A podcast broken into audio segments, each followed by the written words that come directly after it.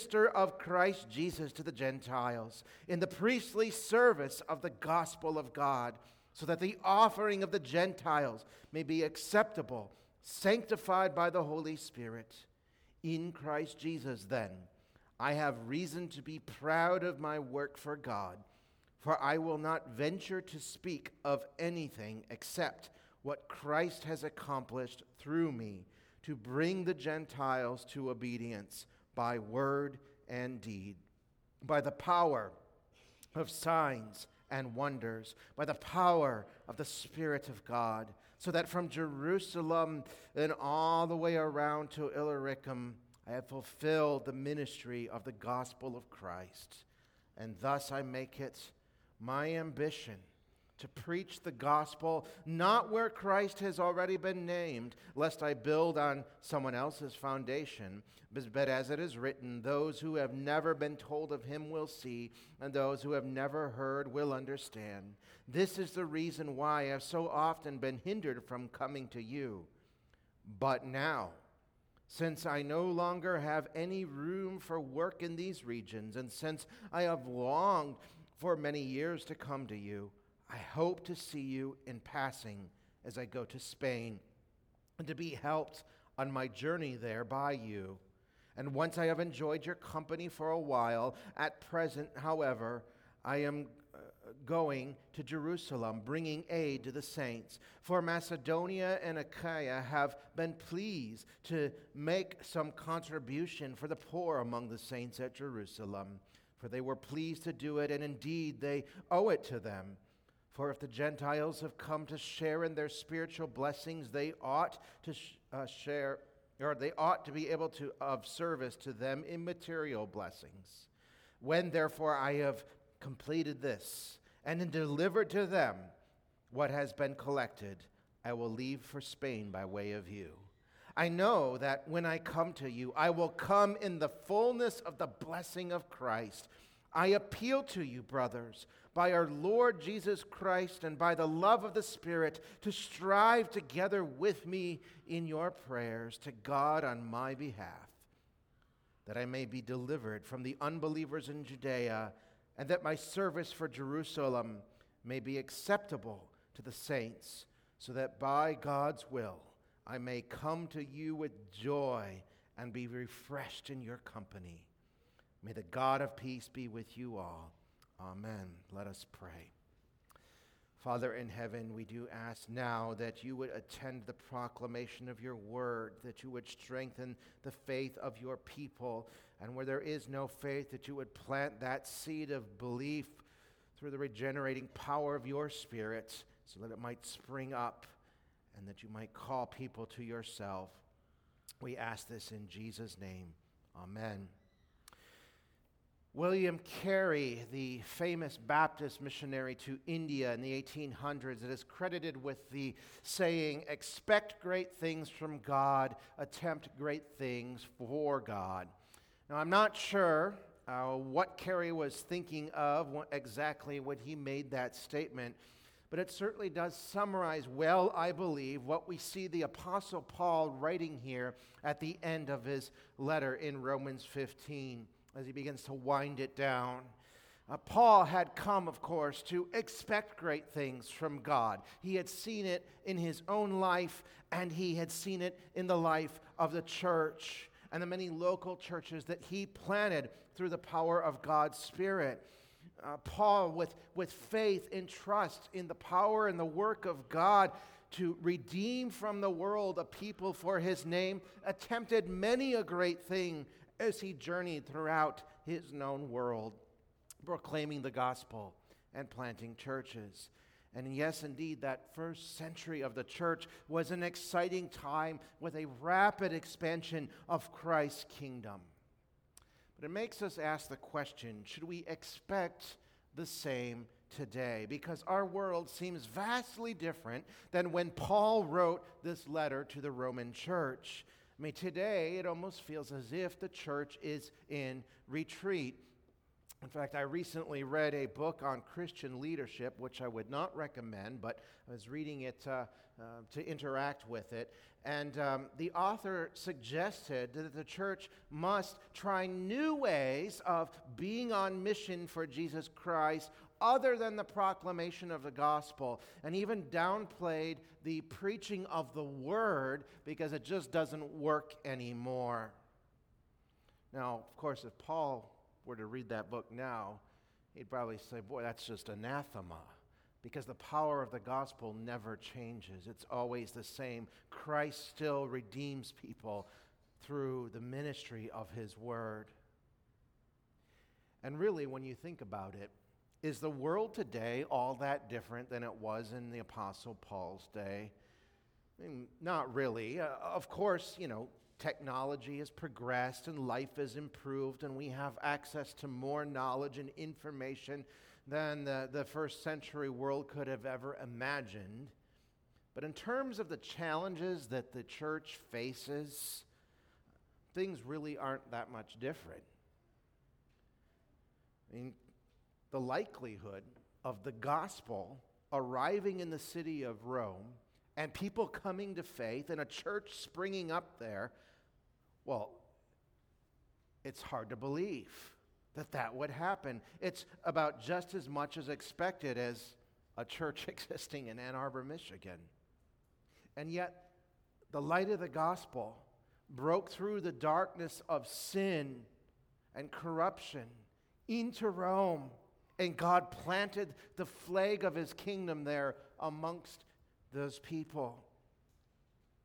And our text this morning announces that beautiful reality. What we learn here is this that God reaches unexpected places with the gospel in order that he might use those places to reach out further with the gospel.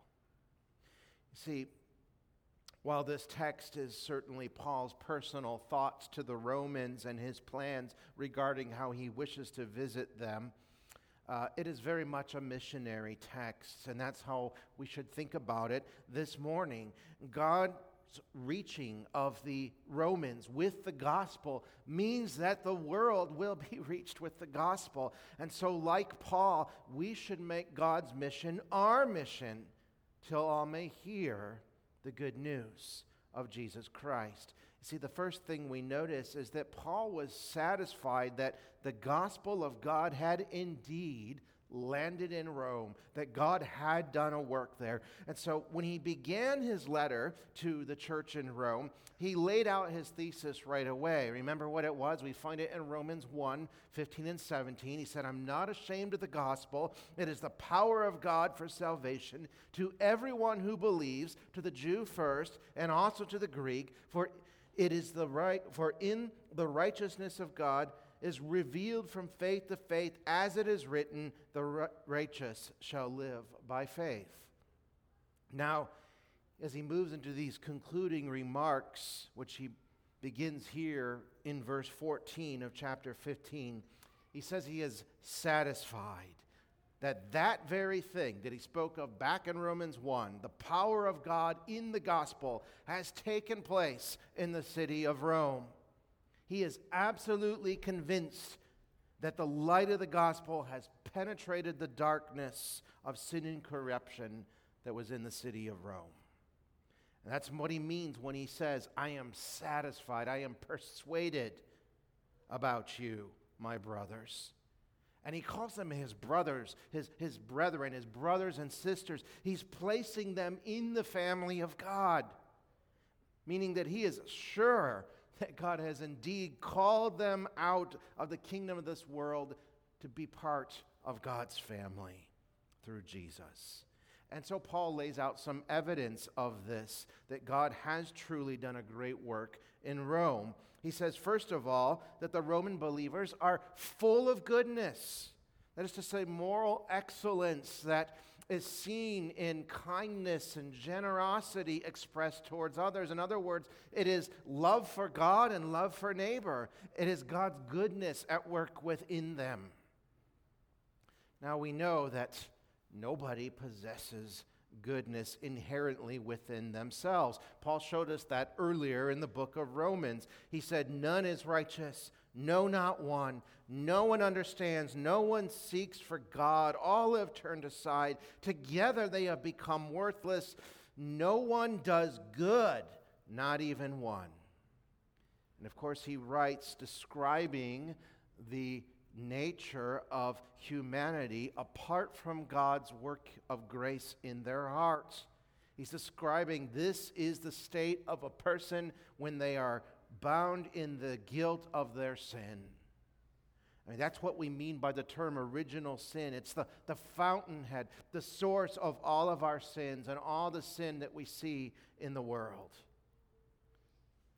And so, how then did the Romans become full of goodness?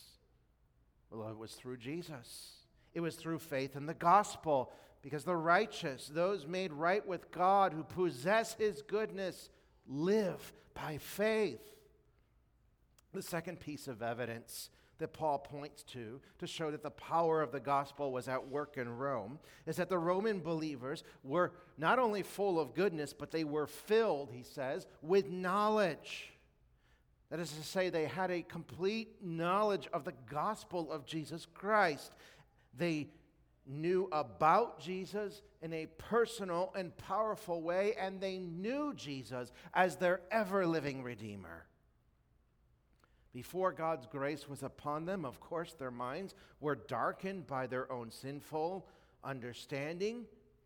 And while God was clearly knowable in the creation all around them, they buried that knowledge but the light of grace had dawned upon them, and they are now filled with the knowledge of Jesus Christ. And they saw him in all of his beauty and holiness and radiant splendor and his mercy. And in seeing him, they believed. But Paul offers a third piece of evidence. He says, Not only are they filled with goodness and knowledge of the gospel, but they are so filled with it that they are able to teach each other the truth of that gospel. He says they are able to instruct one another in the knowledge that they possess. They could admonish, they could exhort, they could encourage one another in truth. And in doing that, they're able to build one another up in their faith. And so, yes, the gospel had shown up in Rome, which really is quite remarkable when you think about what Rome was in Paul's day. I mean, it is the least likely place that you would expect a church to be. You look in the New Testament, and how do you see churches normally started? Well, normally it was through the preaching of one of the apostles. Typically, in the Gentile cities, it was, it was Paul going in, proclaiming the gospel. God would work in people's hearts. They'd come to faith. He would build them up, uh, appoint elders. They would have a church there. Sometimes he would return to that church to strengthen them even further. That's how churches normally started in, in, in the early church in the New Testaments. But Paul had never been to Rome, he did not plant the church there and nor did any of the other apostles. Not only that, consider the kind of city that Rome was. It was the heart of the Roman Empire, of course, the seat of the emperor, a cosmopolitan capital of the known world, full of beauty and architecture and knowledge. Rome boasted of things like a sewer system and water flowing through great aqueducts. But Rome was a spiritually dark place. Many a shrine and temple was constructed to pagan deities. Idols could be found all over the place. Rome was a, a city that personified the spiritual corruption we see described in Romans chapter 1. But God had shown up. The gospel had made an inroad. A church had been started by some unnamed disciple of Jesus Christ. And not only that, it was flourishing. Yes, the gospel shows up in unexpected places, in the least likely cities and parts of the world where we would expect to find a church. God, in His sovereign power, moves to put one there. Now, think about this. As amazing as what happened in Rome during Paul's day was, it was no isolated incident. And you here today, worshiping Christ, are proof of that. Ann Arbor is not unlike first century Rome. Ann Arbor, of course, is an academic center, a place of learning and knowledge. And Ann Arbor, like Rome, boasts impressive architecture. At least that's rather subjective, but I think it does. Buildings like the Michigan Law Building, which looks like Hogwarts, so it's cool, and the, the uh, Burton Memorial Tower, beautiful structures. But Ann Arbor, just like Rome, is a pagan city. No, we don't have temples to Vesta or Saturn or the Pantheon, uh, but people do worship idols. Because worshiping of idols isn't necessarily bowing down to stone and wood. Our modern pagan religion has made gods of ourselves, our feelings, our thoughts, what we want to identify as. These are the idols of the people of this world in our modern time. But despite the spiritual darkness, here we are.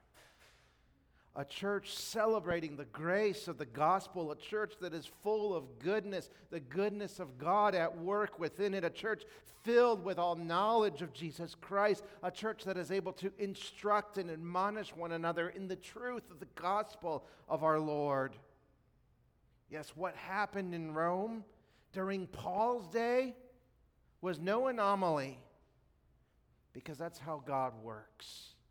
And we see that here in our own lives. In fact, what happened in Rome, Paul shows us, secondly, in this text, is what God had been doing through Paul's ministry all along. What happened in Rome is what God had been doing through Paul. That's the second thing we should notice. In verses 15 through verse 21, Paul spells out for the Roman church his personal calling and ministry. And what we learn is, is that Paul's mission was God's mission. So he says, But on some points, I have written to you very boldly by the way of reminder, because of the grace given to me by God to be a minister of Christ Jesus to the Gentiles in the priestly service of God, so that the offering of the Gentiles may be acceptable, sanctified by the Holy Spirit. So, Paul here is explaining the reason he has written this letter, and particularly the way he has written this letter, and that he has made some very bold points regarding sin and Christ and God's sovereign grace and his purposes amongst the Gentiles and the Jews. And the reason he wrote all of this, Paul says, was to remind the Romans of what they already knew, to put them in reminder of the gospel of Jesus Christ. He wanted them to see and consider yet again that their existence uh, was that of being God's people, and they were there in the city of Rome by no accident, but according to the definite and purpose plan of God's redemption. So Paul identifies himself here as a minister of Christ Jesus. He's using a term that is most often used to describe a service of worship. And that's how he's describing his ministry. In fact, he further amplifies it by uh, pro- describing his ministry of proclaiming the gospel to the nations as being a priestly service to God. Paul's tying gospel ministry and the new covenant to the ministry of the Levitical priests in the old covenant. I mean, what was a priest? Well, he was a mediator between God and his people. And through leading the people in temple worship, through the sacrifices, uh, the priests would bring God's people into God's presence so that they might know him and enjoy him and worship him. And that's what gospel ministry does. Through word and sacrament, it brings God's people into that restored relationship they have with God so that they might enjoy their Creator and His blessings forever, and in enjoying those blessings, might worship Him. I mean, the purpose of sacrifice ultimately is to worship God. It was to acknowledge Him, to remind the people of what God had done, His mighty works to deliver them and their, bring them into His presence. So, Paul, through gospel ministry, was leading people to worship God. But what was the sacrifice that he was offering up? He says here that it was the very people to whom he ministered, specifically the Gentile nations of the world. He brought the Gentiles through the preaching of the gospel as an offering that was holy and acceptable and sanctified to God by the Holy Spirit. And sanctification, of course, speaks of being dedicated or consecrated to God. So he's saying this great gathering of the redeemed that now exists through the ministry that I did. They are a sacrifice to God. They declare God's might, His power, that His kingdom is growing, that He is doing great works. These people, the church, is the instrument of God's praise and worship. And that means that you, if you are united to Jesus Christ through faith, you too are like a sacrifice that is going up to the Lord to the praise of his glorious grace.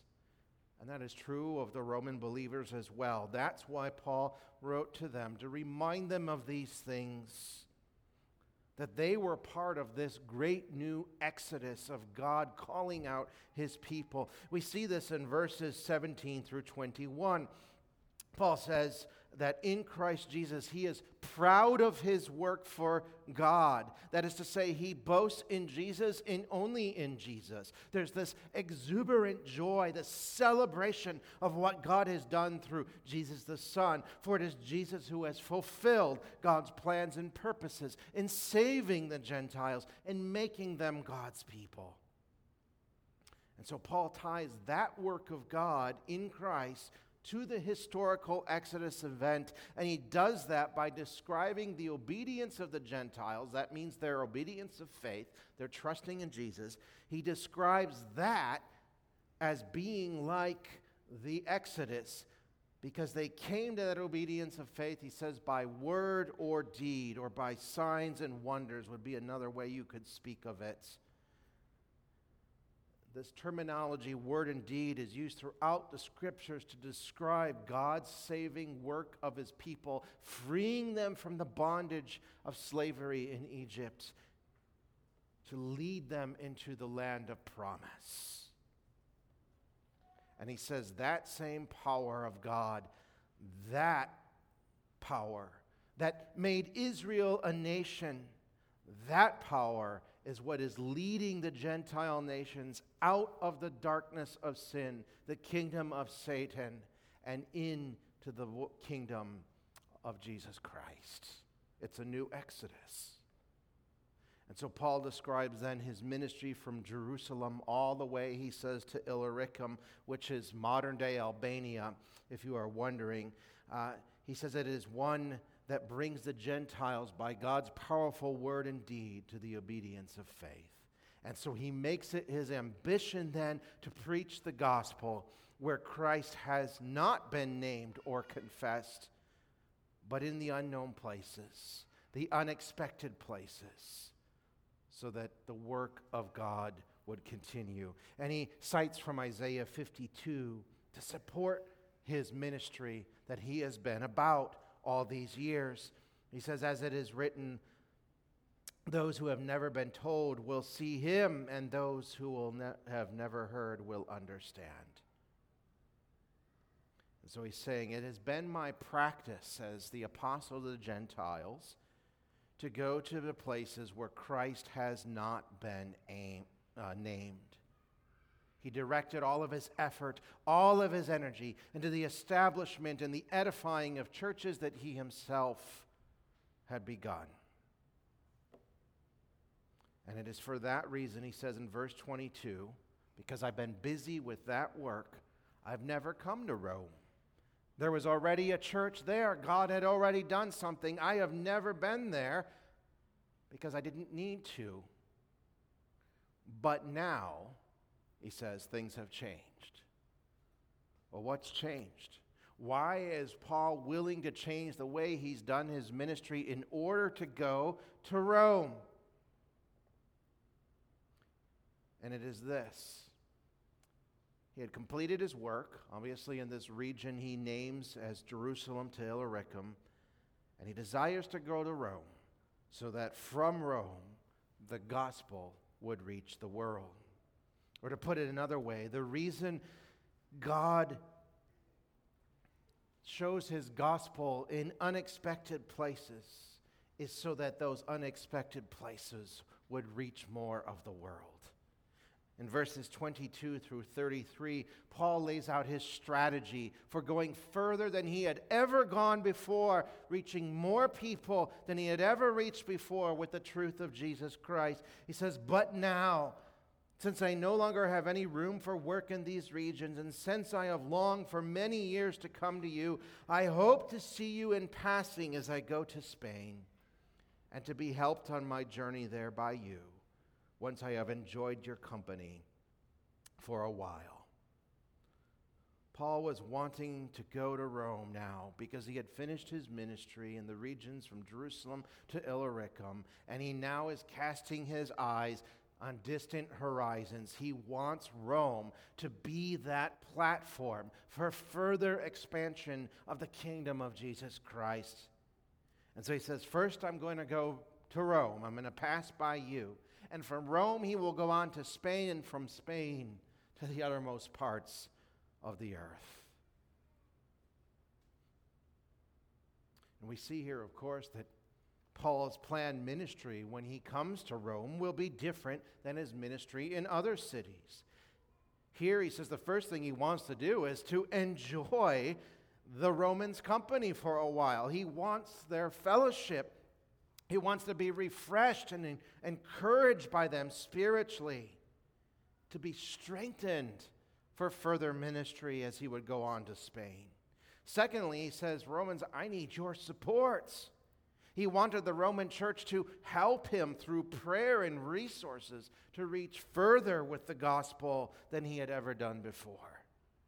And he wanted Rome to be like Antioch was, which had first ordained him to go forth and establish churches through the preaching of the gospel. In all likelihood, what Paul is hoping for is a team that would go with him from Rome, of mature Roman believers who would go out journeying with him to proclaim the gospel, just as Antioch had done years before and Rome, as the center of the Western world, would become this great missionary hub from which the gospel would flow in all directions, filling the earth with the people of God, and thus fulfilling God's covenant promises to have a people for his name. Yes, from Rome, the kingdom would spread. Christ would have the inheritance he had won.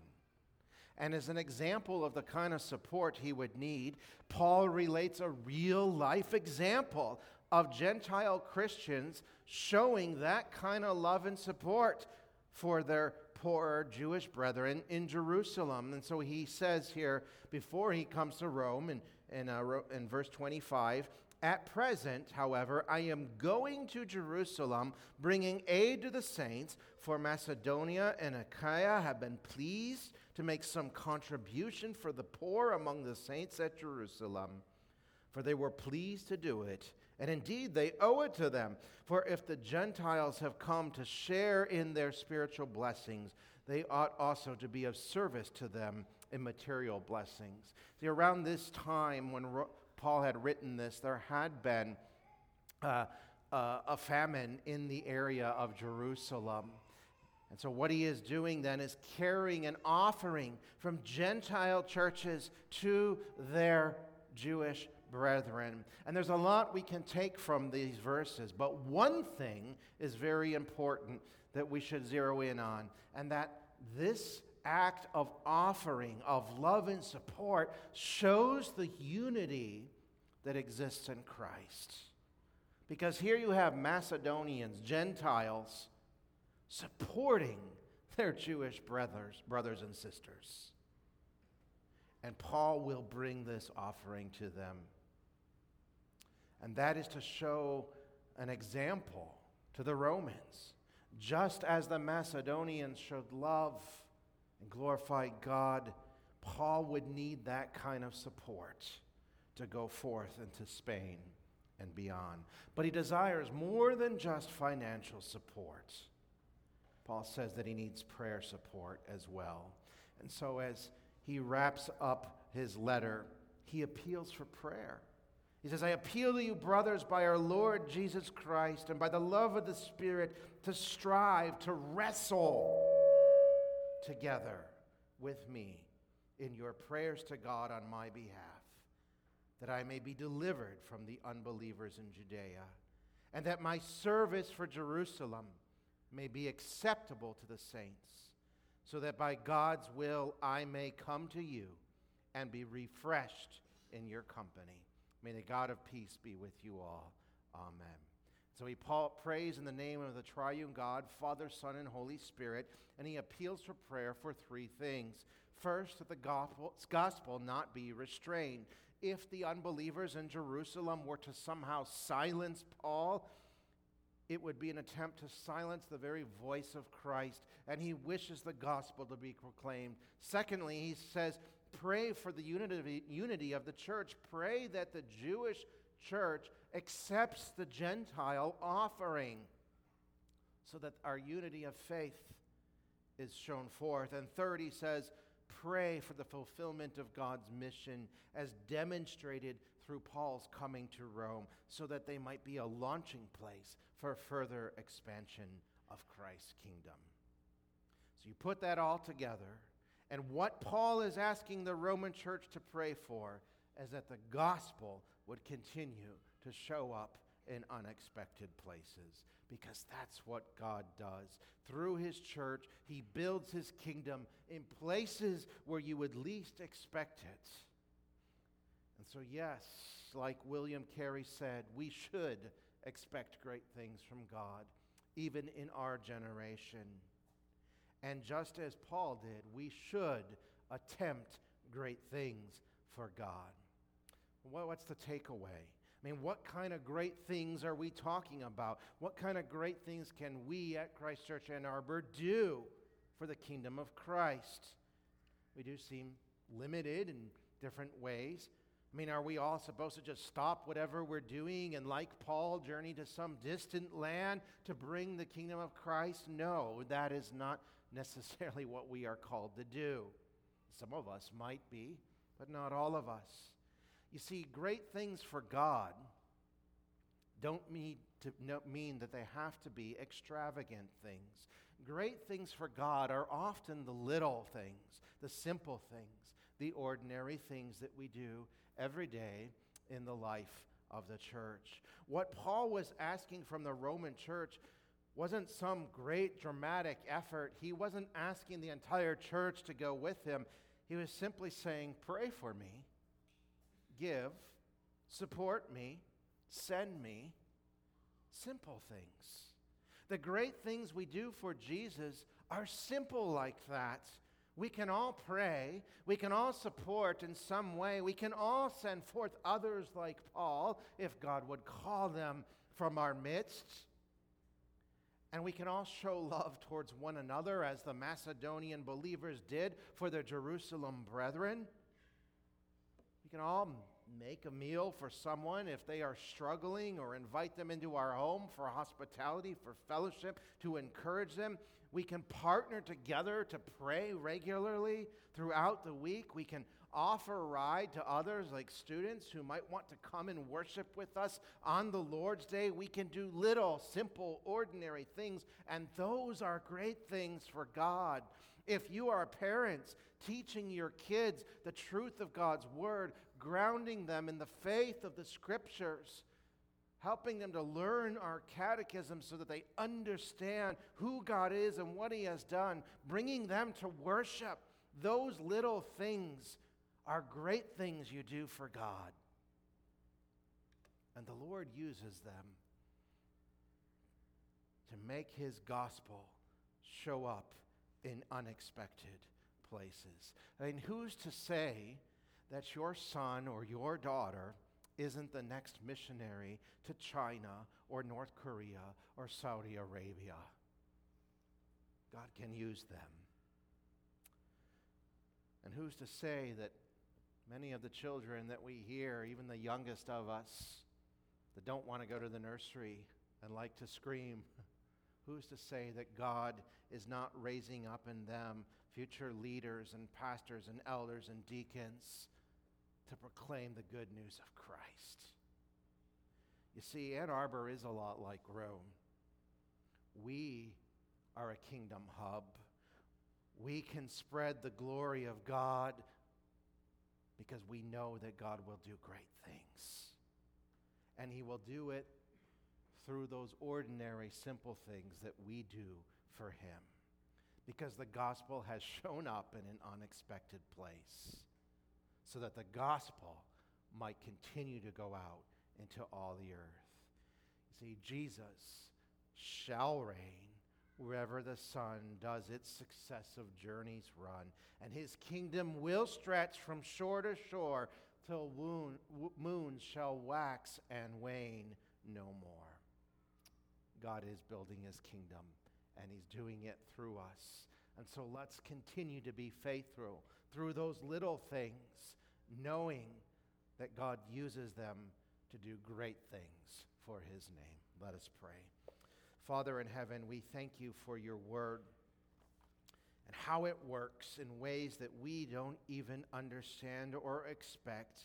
We rejoice that you have called us here and put us here for such a time as, us, uh, as this. So I pray, Father, that you would encourage your people, that you would build them up, that you would uh, continue to empower them through your Spirit to be about the work of your kingdom in their families, in their lives, in their jobs, in their careers, their studies, wherever you have them, that you would encourage them to attempt these great things, which are really simple things for you, knowing that you are at work.